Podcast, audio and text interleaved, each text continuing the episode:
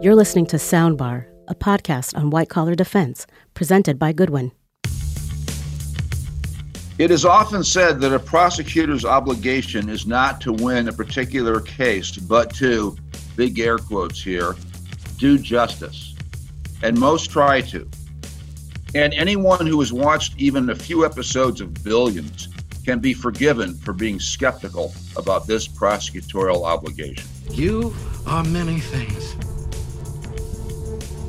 a man, a boy, a lawyer, a fighter, a student of the dark side of humanity, and a lover of jurisprudence. But there's one thing you're certainly not an assistant United States attorney for the Southern District of New York. Drop your credentials at the guard's desk and get the f- out of here!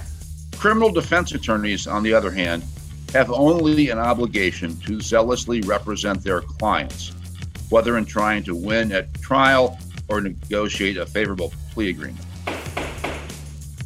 Many criminal defense attorneys are former prosecutors, however, and upon entering private practice, must learn quickly to single mindedly pursue the interests of their client, irrespective of any abstract notion of justice. And of course, there are less esoteric aspects of the transition from prosecutor to defense attorney. Better lighting, the ability to send children to college, and so forth. My guest today is Miranda Hooker, who somewhat recently made the transition from being a federal prosecutor in Boston to a white collar defense attorney at Pepper Hamilton. I think the thing that's most difficult about being on this side that you forget when you are in AUSA, but that's also the most rewarding is that your job as a white collar defense attorney is to essentially have difficult conversations all the time. Miranda is from Wales, Massachusetts. I'd never heard of it either. And we talk about her transition into being a white collar defense attorney. Good morning, Miranda. How are you? Good morning, Jim. I'm great. How are you? I'm sane. I'm safe. Um, it's all good. Terrific. Glad to hear it. So, Miranda, we're going to focus today on your transition from federal prosecutor to currently white collar defense lawyer. This is a transition that a good portion of the white collar defense bar has made. But you also had a very interesting transition from private practice as a younger lawyer into the U.S. Attorney's Office. Why don't you tell us a little bit about that? Sure. So prior to joining the U.S. Attorney's Office, I'd spent about eight and a half years as an associate and then counsel at Wilmer Hale in Boston. And I had done primarily white collar work in that during that time. And I'd had a terrific experience. I had great mentors. I worked on terrific cases and all around thought that I had I was pretty fortunate in my experience as an associate to sort of have a combination of those things. Um, and so early on when I joined Wilmer Hale, I was assigned to a case where we represented an individual who was the subject of a federal investigation and later an SEC investigation, um, who'd worked for a company named Cabletron that later became Enterasys. I believe you know something about the matter. I'm painfully aware of the matter, yes. Yes, it was a lengthy matter um, and didn't end up well for, for many. But it was my first experience representing an individual and in a sort of multifaceted government investigation. And it was fascinating and I really enjoyed it. And shortly after that matter came in, I began working on a matter for an individual who had been indicted along with uh, W.R. Grace and a number of other former executives um, for conduct resulting from a vermiculite mine in Libby, Montana. And that was a huge case and took about, spanned about five years.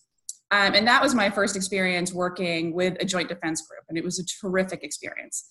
And we worked with a number of lawyers from across the country, all of whom were fabulous.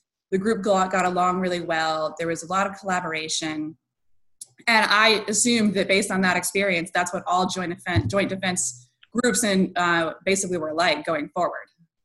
Uh, all happy joint defense, uh, all happy joint defense groups are alike. All unhappy ones are different in many ways. yes. So that was one of the the first uh, learnings I had that everything does not always pan out the way it appears to be. Um, but the, that was a great experience. And so our client in that case was the general counsel. And we managed to have his trial severed from everyone else's because m- many of the other people, he wanted to rely on the legal advice he had provided the company and couldn't do that in the same trial without prejudicing W.R. Grace. So his trial was severed, and then the government ultimately dismissed the case against him after the company and all the other executives were acquitted and after a long trial. So the government dismissed the case. Was was William Barr the attorney general then? He was not. He was not. I hear I hear he's pretty good for that kind of thing. It was a good result for our client, and we were quite pleased with it. Great. And what what else? Did you work on some other interesting cases while you were in private practice the first time?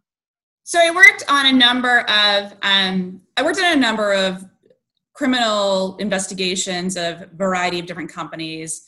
Um, but doing like I did a lot of healthcare fraud work, um, and I did some civil work. Um, probably about fifteen percent. We did a little bit of, um, you know, I did some contract disputes. I did some um, securities fraud litigation, things of that nature. Um, I represented another individual in a healthcare fraud case brought in, in here in the District of Massachusetts, where we represented one of the regional managers from the Stryker um, case. And so in that case, we went as far as opening statements, and shortly after opening statements, the, the government dismissed the case against my client there. So that Wait, was- time out. So you represented three individuals, one of whom you managed to have not get indicted, one the government indicted and eventually dismissed, and a third one the government dismissed after opening statements. Did why didn't you just retire after that third result? Because it's never going to be that successful for you in private practice this time. I should have right? And the probably uh, the reason i didn't is because i was in my early 30s at that point in time. And so i don't think i had the perspective to realize that things go downhill rapidly um, although many would have warned me that was the case um, but so the Stryker matter was about a year before i joined the office so by the time I joined the office, that had basically been, you know, much of my experience was when the government indicts, they dismiss the charges sometime thereafter. Um, that did not prove to be a repeat experience.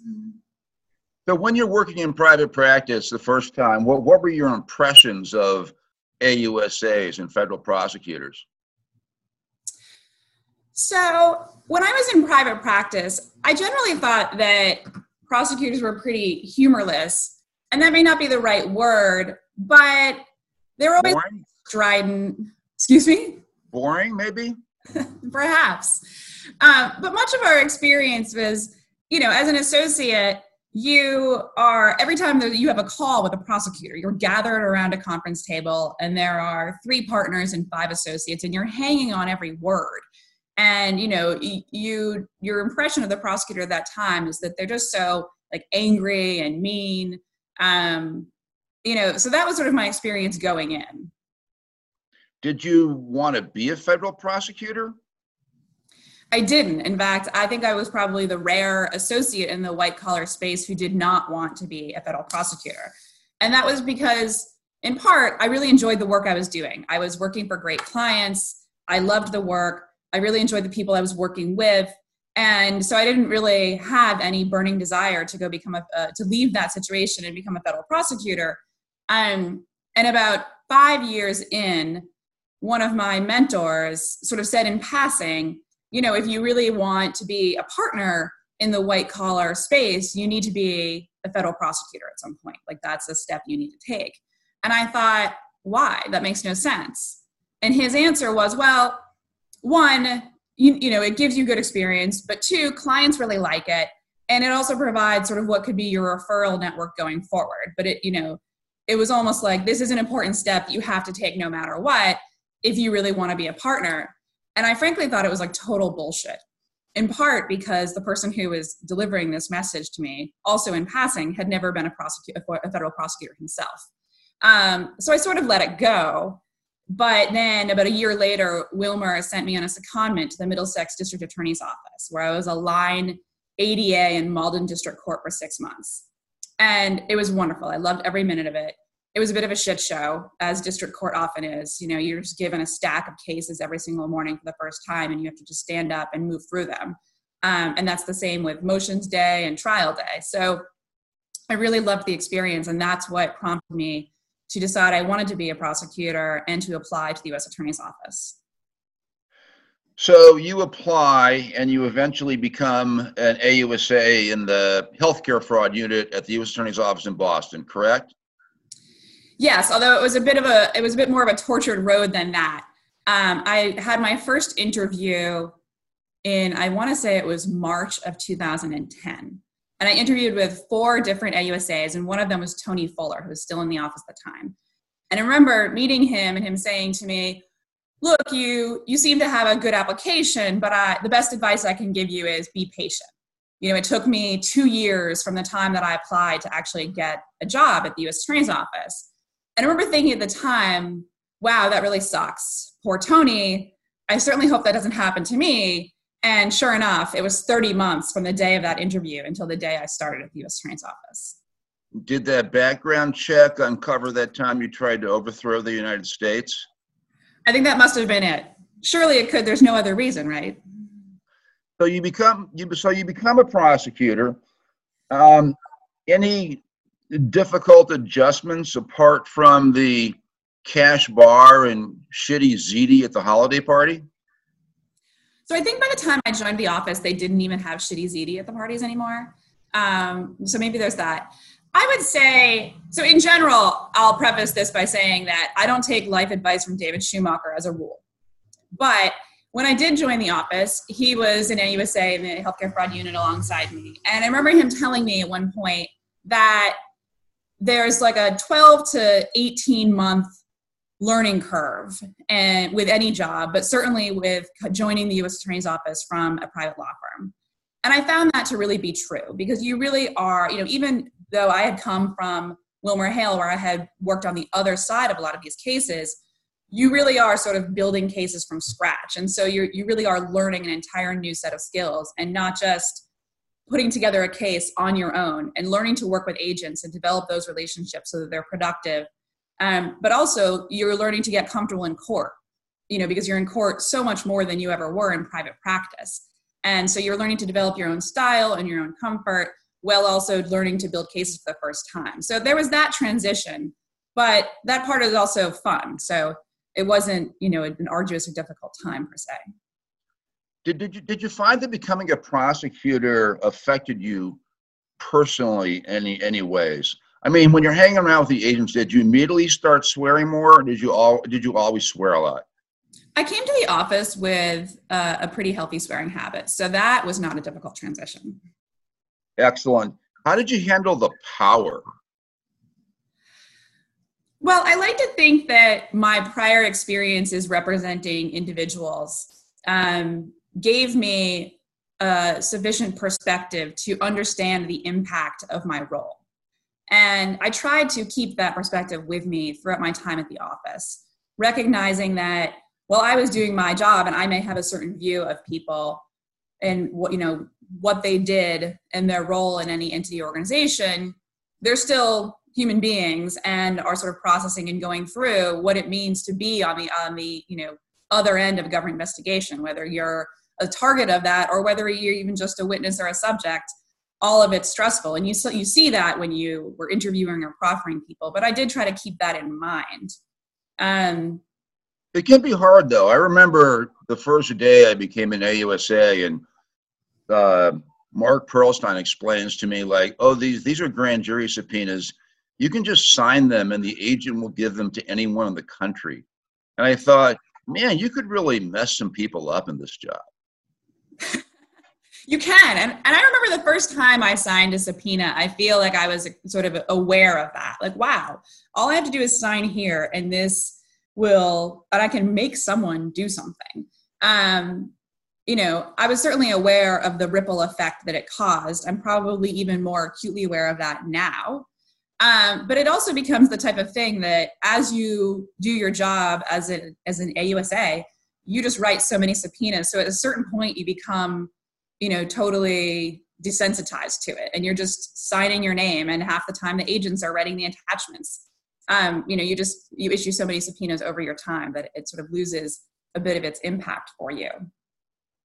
and now when you're representing those people on the other side, uh, I think you realize a lot more that just getting a subpoena, even if you're only a witness, can freak people out. What did you like, Miranda? What did you like most about being a prosecutor? Uh, well, I love the autonomy, right? So that was, uh, you know, initially I felt like for the first time in my life, I was truly practicing law. Um, you know, coming from a firm where it's not uncommon for five people to chime in and, edit a three sentence letter. So I, I really loved, especially initially, the ability to just practice law on my own. Um, but I really enjoyed building cases. I loved the camaraderie of working with agents and other people to, you know, put, to put together the components of a case. Um, and I really loved the trial work as well. I mean, I did a number of trials while I was there, and it was always really fun. And that's an experience that really is unique to something like the DOJ. I mean, you're just not going to get that level of trial experience at a private firm. Um, but I think the, was really fun for me. So I think the autonomy is interesting, but it's also I felt to I felt sort of liberated from the perfection of big law.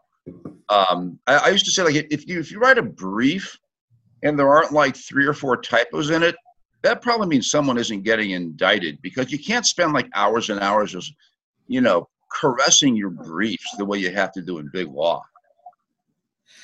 Well, you definitely have a certain perspective as a prosecutor about just sort of getting your work done, right? You can, and I think it's almost impossible to bring the big firm mentality to something to, to a job like being a line AUSA because even the day your job as an AUSA is to really move cases and to investigate them. And sometimes as a big firm lawyer and especially as a big firm associate like your job is to just be perfect at all times and that's not really what you need to do as an AUSA you need to move your cases you need to get them moving along. And you also need to learn to rely on people who may not have you know that exact same standard. Um, do you watch billions miranda?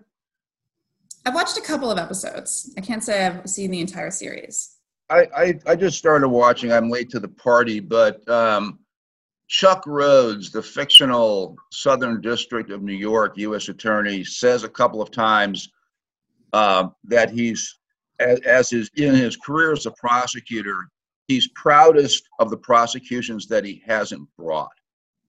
Now, he's definitely lying when he says that, as the show will, will play out. But did you did you ever feel like that, or have any kind of um, sense of that kind of thought when you were a prosecutor maybe like sort of turning down cases or making tough decisions in the right the right way I did. I mean, you know, one of the things I even tell clients now is that, especially as a healthcare fraud prosecutor, you decline more cases than you bring, but your job is to really thoroughly investigate some cases. And I think one of the tensions you have as a prosecutor um, and especially in the healthcare fraud space, but I think all prosecutors deal with this, is that when you have agents who have worked really hard to build up a case and you've been working alongside with them and you've invested sometimes years in those cases, it's really hard to thereafter say, we put together all these pieces, but this doesn't actually amount to a crime that we can prove beyond a reasonable doubt at trial. And that's a really hard place to be because all you know years of work has gone into building this case and you're ultimately saying no we're not going to bring it. So you end up having to you know not only make a tough choice yourself and oftentimes you're invested in it but you know you end up having to have hard conversations with agents and the others who've invested years of their lives in it as well but you know there is an element of truth to that. You're doing you know as long as you're doing the right thing and you feel like it's the right thing to do there is an element of pride there and no one wants to bring a case that they don't feel that they can get behind 100% when you were on trial as an ausa uh, did you un- introduce yourself to the jury and say i'm miranda hooker i represent the united states I did not, nor would I ever. And it's funny you asked that. So I, I am reminded of a moment where um, I was sitting at counsel table with my trial team, and we were about to start openings. And one of the defense attorneys came up to us and sort of leaned over the table and whispered, You know, I'm so jealous you get to stand up and say, My name is X and I represent the United States. And we all sort of sat back and thought, Well, God, we would never do that. Um, but I was actually of the sort of further school of thought where I never introduced myself at all. and in part because it's sort of not really my style.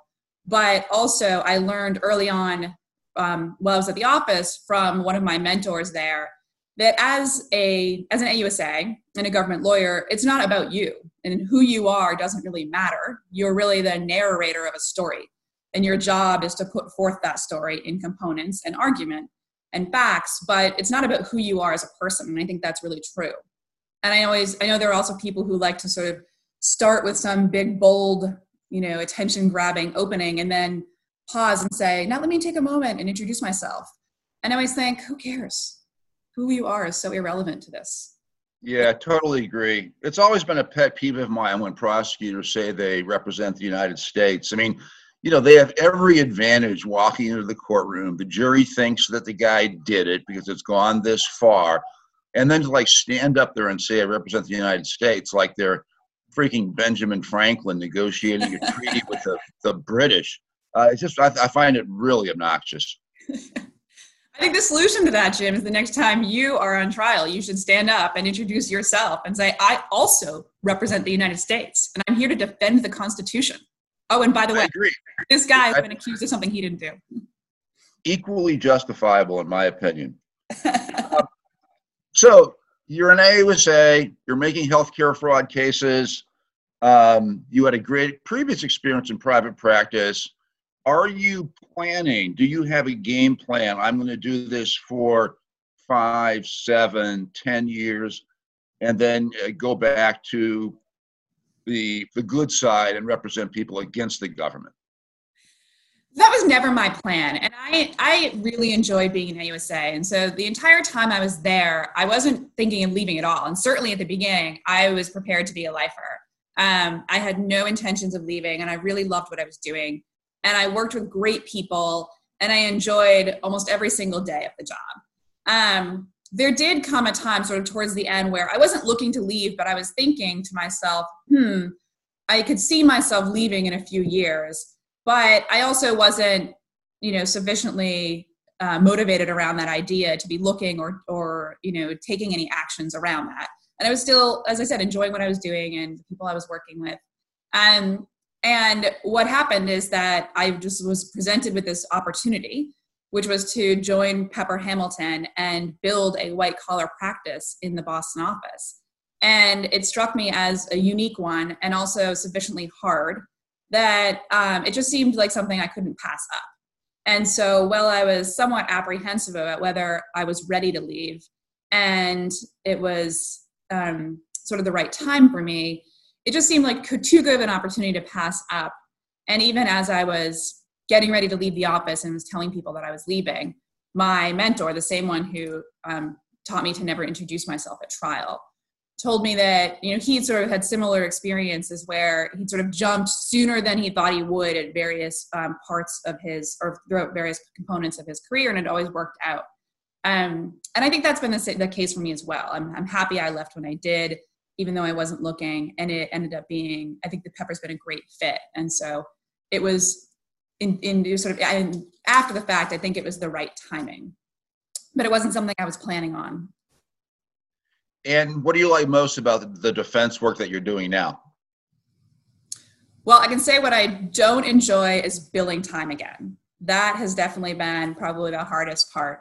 Um, but you know it wasn't a hard transition to come back into private practice because i've been there before so it's not as though i was joining a big firm for the first time in my life and much of it feels pretty familiar i think the thing that's most difficult about being on this side that you forget when you are in AUSA, but that's also the most rewarding is that you know your job as a white collar defense attorney is to essentially have difficult conversations all the time. Um, and especially when you represent individuals you're not just their lawyer and advocate, but in many cases, you're often their therapists. And especially if they don't have professional ones, they, they just come to you. And they are managing in their own lives the stress of, of even being a witness to our discussion earlier, you know, in a government investigation. So you have a lot of difficult conversations and you really are um, sort of charged with guiding someone through what is otherwise a really stressful process that they know nothing about. And I think in many respects that goes for work when you're guiding companies as well is you know for many people this is just a foreign process and so you know and it's anxiety provoking so you just have to be patient and help people along the way and do you think the advice that you got when you were um, at Wilmer that if you want to be in this for the long run, you should take a run at being an AUSA. You, now that you're on the other side, do you think that advice was good advice? So I do. As much as I hate to admit it because I'm a bit of a contrarian, um, I've found it to be great advice. And I think that it has exponentially helped me in my career. It's, you know, spending five and a half years at DOJ made me a better lawyer in every respect. It gave me an entirely different skill set than I would have had. Um, you know, and I know a lot of people don't make that choice, and for many, can't make that choice for a variety of reasons. Um, it turns out there's like a slight pay differential between uh, working for DOJ and working for a private firm. Uh-huh. slight, but you know, I, I think it was a wonderful and terrific decision for me. And I also, it gave me, you know, incredible trial experience and also the experience of building cases on the other side. It also gives you a perspective when you're back in the in private practice on interacting with the government, right? Like you sort of you can understand when you're advising clients like, look, you know, uh, the prosecutor isn't going to get worked up if there are 97 documents in this in this production versus 104 right like you have a better sense of what really matters to a prosecutor on the other side as working through you know various stages of investigations and i think that's been really helpful to clients. Um, i guess the answer to this next question is no but if you had any issues in sort of adjusting to a criminal defense mindset?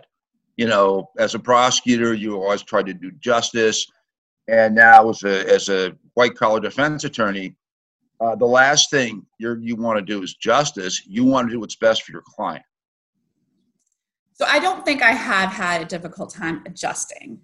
Um, I will say that being, you know, recently out of the office, I'm in the position where I know a lot of the prosecutors who are managing and leading and charging the cases that uh, my clients are up against. And so, you know, I think that there are pros and cons with that. One, it helps me to have, you know, more productive conversations with them.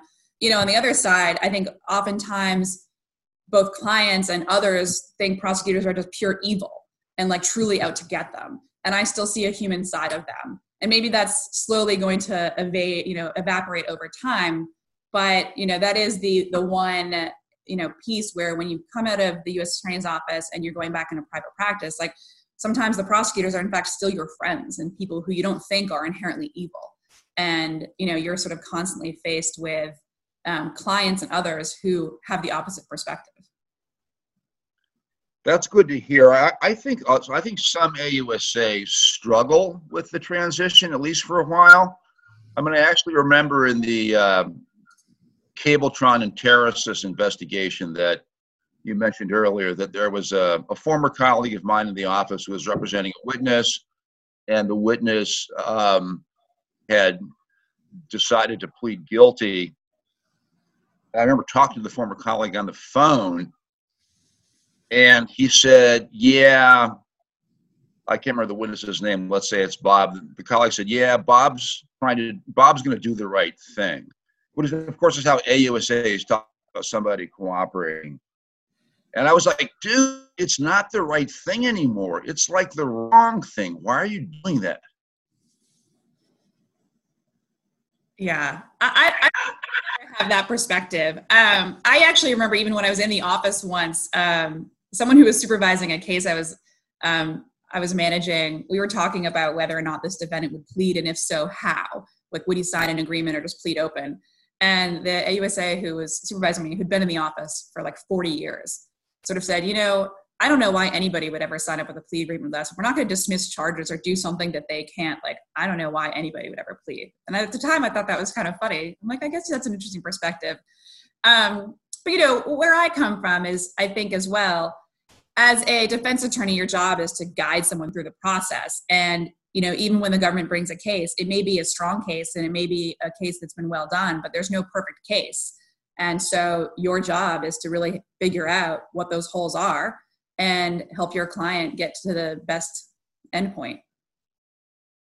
Miranda, looking back now on your career as a federal prosecutor, you have any regrets about the way you handled anything?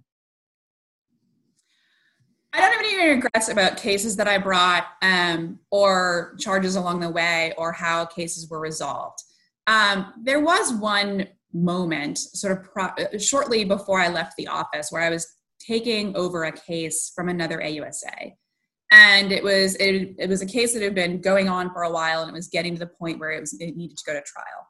And so all I knew about the case was that was what I read in the pros memo and what the AUSA told me about the case, which was was basically it's an incredibly strong case, um, and this guy's really guilty.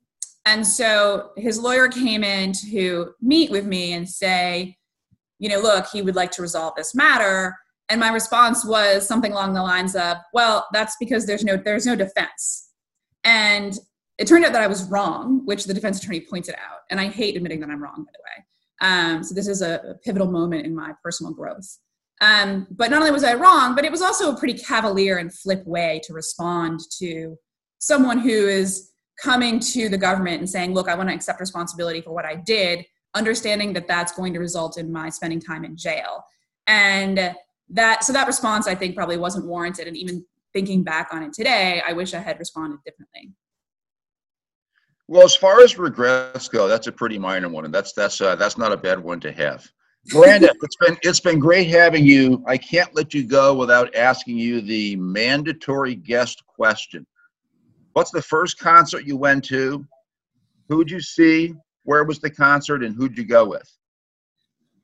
So this is a really embarrassing answer, but Perfect. I grew up in Western Mass, and so I was somewhat sheltered. Uh, my first concert was the Spin Doctors.